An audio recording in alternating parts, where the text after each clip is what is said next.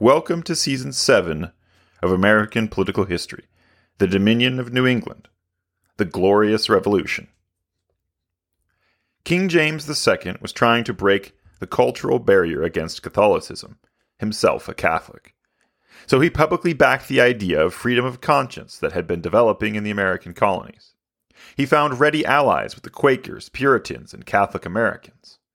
Although the Puritans had originally sought to develop their colony around conformity to a singular Puritan ethos, they had come to understand, through the flip flopping policy coming from Whitehall, that the only way they would receive a freedom to pursue their own Puritan views was through the freedom of conscience for all Christian denominations.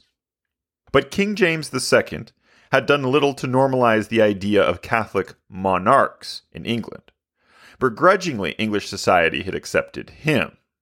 But when King James II had a son that was born in June of 1688, that son signaled a Catholic dynasty for the throne of England. The political climate in England and Parliament had no interest in freedom of conscience that established a Catholic dynasty that would rule England. When the politics turned ugly with the possibility of violence once again, King James II relocated himself and his family to the safety of France.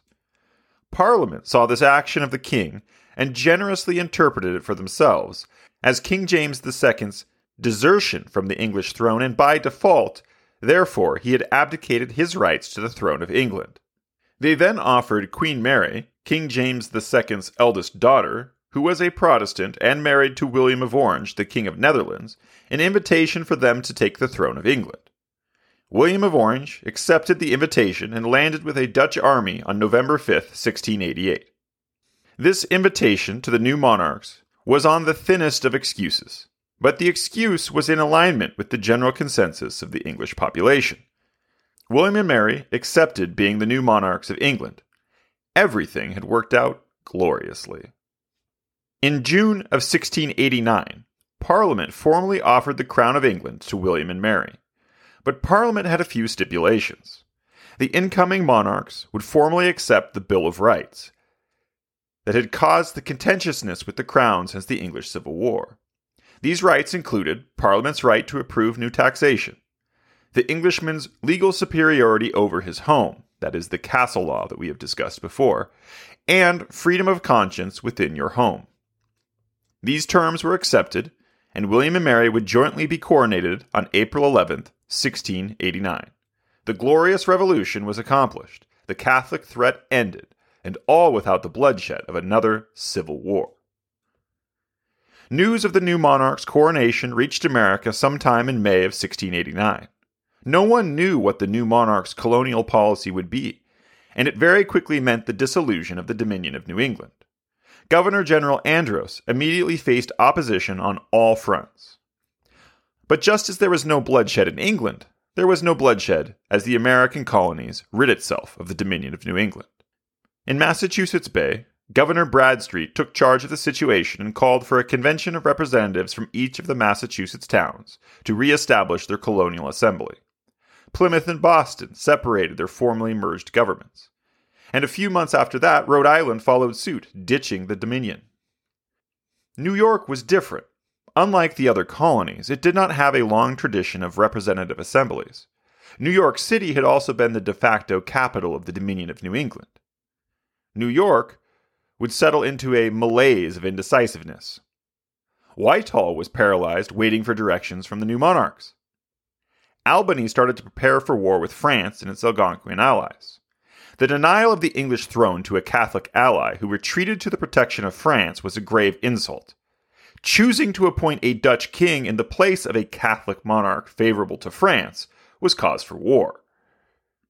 All of New York's letters petitioning Whitehall were all sitting in a queue, but Whitehall was focused on the geopolitical politics of a potential war with France in Europe. The New York colony's political maze was broken when what would become known as Leisler's Rebellion happened. Much like Nathaniel Bacon, Jacob Leisler was a man of means who took a place at the head of a political movement already in process. When the governor of New York sailed back to England, intent on getting a physical audience with someone important at Whitehall or the king, Jacob Leisler, with accomplices, would seize the New York City government. And in the time honored tradition of trying to curry favor with monarchs, Jacob Leisler would proclaim New York's support for the accession of William and Mary. Jacob Leisler then called for election of delegates from all the New York counties to a convention of representatives to form an Assembly of New York. When Albany and several other counties failed to send representatives for this delegation, it was decided that Jacob Leisler would become the interim commander in chief of the New York colony until such an assembly could be brought together. In October, when Schenectady was raided by a group of Algonquian nations that had allied themselves with France, Albany would send representatives to New York to curry favor for support for their frontier defenses. A year and a half later, when the newly appointed Governor Sloughter arrived in New York, his first action was to arrest and execute Jacob Leisler for treason.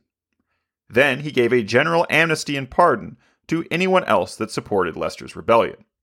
Governor Sloughter was intent on bringing the colony to heel, but having it become productive quickly. In Maryland, which was never part of the Dominion, it too experienced its own political turmoil.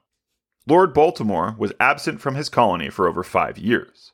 The government had been in the hands of his council, which was comprised of his hand picked friends and family. In 1688, Lord Baltimore had sent William Joseph to serve as president of the Maryland Council. He had completely failed to ingratiate himself with the population of Maryland. His first action was to unnecessarily lecture the entire assembly on the subject of divine right doctrines of governments, that is, monarchs are divinely chosen. This was never really any sort of issue in Maryland. He then revealed that he came with instructions from Whitehall to prohibit the export of subgrade tobacco leaf from Maryland. Subgrade tobacco leaf had been used as filler in hogshead, which had been shipped back to London, and this had drawn the ire of London merchants who had lobbied Whitehall. He also declared that all rents must be paid in hard English currency. This was an enormous burden on Maryland farmers, who had always been able to pay their taxes in tobacco. Hard currency was rare in the colony itself, and it was almost unheard of in rural parts of Maryland. The frontier settlements were already angry and on edge because they were being attacked by the Iroquois nation. The actions of the new president of the Maryland Council folded nicely into the all encompassing return of the vast Catholic conspiracy. And how could it not be? The Catholic French were strengthening the Algonquian natives attacking them. The monarchy in England had just about been usurped by a Catholic dynasty. The Lord Proprietor of Maryland had been gone for half a decade only to send a jabbering old fool to deal with their assorted problems. Incompetency or conspiracy? In February of 1689, Lord Baltimore sent a letter back to Maryland with orders for the colony to declare for William and Mary. This would have made Maryland one of the first colonies to declare for the new monarchs. Unfortunately, the messenger carrying the letter died en route across the Atlantic. So by late 1690, Maryland had still not declared proper support for William and Mary, making it one of the last colonies to declare support for the new Protestant monarchs. It had gotten so bad by the end of 1689 in Maryland that there were open rumors about taking matters into our own hands, suggestions that someone should round up the Catholic authorities and do what must be done. What would become known as Ennis's Rebellion would be contained to the western side of the Chesapeake, around the town of St. Mary's. St. Mary's was easily seized, and then the rebels published a list of grievances against their proprietor's government. They then called for county delegates to form a special assembly which would meet at Natchez. In August, the assembly, in the time honored tradition of currying favor, announced their loyalty for the new monarchs. They then attempted to set up direct communication lines with Whitehall, they believed that they needed the population of Protestants to be able to directly talk to the Protestant crown. The popular support with the Catholic conspiracy was in the minds of the rebels. But unlike other American rebels, they weren't asking for extra freedoms. They were asking Whitehall to intervene and take control of the colony directly. In 1691, a royal governor would arrive in Maryland to now administer the colony. In Albemarle County, Carolina, there was political trouble brewing, but this time it only had the timing to have any association with the Glorious Revolution. Governor Seth Sothel was viewed as a tyrant who disregarded the liberties of his people, and he had managed to ostracize some of the most prominent local planter families and the Crown's custom agent. So one day, a militia of armed men showed up at the governor's residence and forced him to renounce his authority as governor and leave the county immediately. In almost every American colony, locals had taken back their governments from King James II's officials, and they awaited the consent of their new monarchs for taking these actions against the crown's authorities. The new monarchs were too busy to be bothered by the minor nuances at the edge of the empire. King William was negotiating the final text on what would become known as the Bill of Rights of England.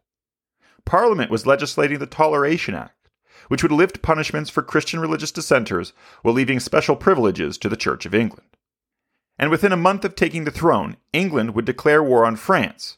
This conflict would continue for almost a decade. King William was personally pressed with many other matters, but he himself had never found colonial matters all that interesting. His first inclination was to leave colonial issues to Whitehall, the same body which had just launched the Dominion of New England.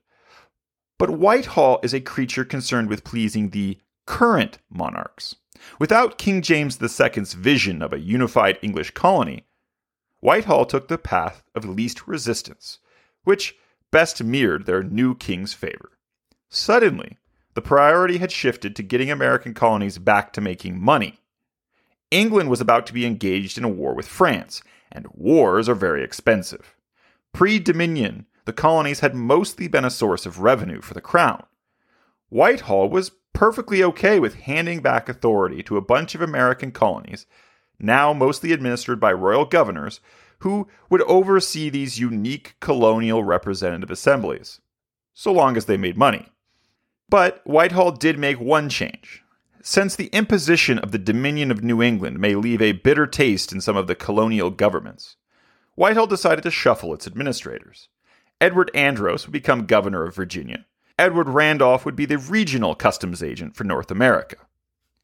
And just as the colonies were to be given fresh starts from the Dominion of New England, so it was expected that the king's men were to be given fresh starts in different colonies. It was as if the Dominion of New England had never happened.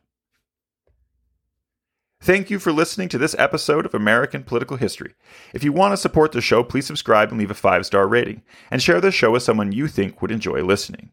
Thank you again, and until next time.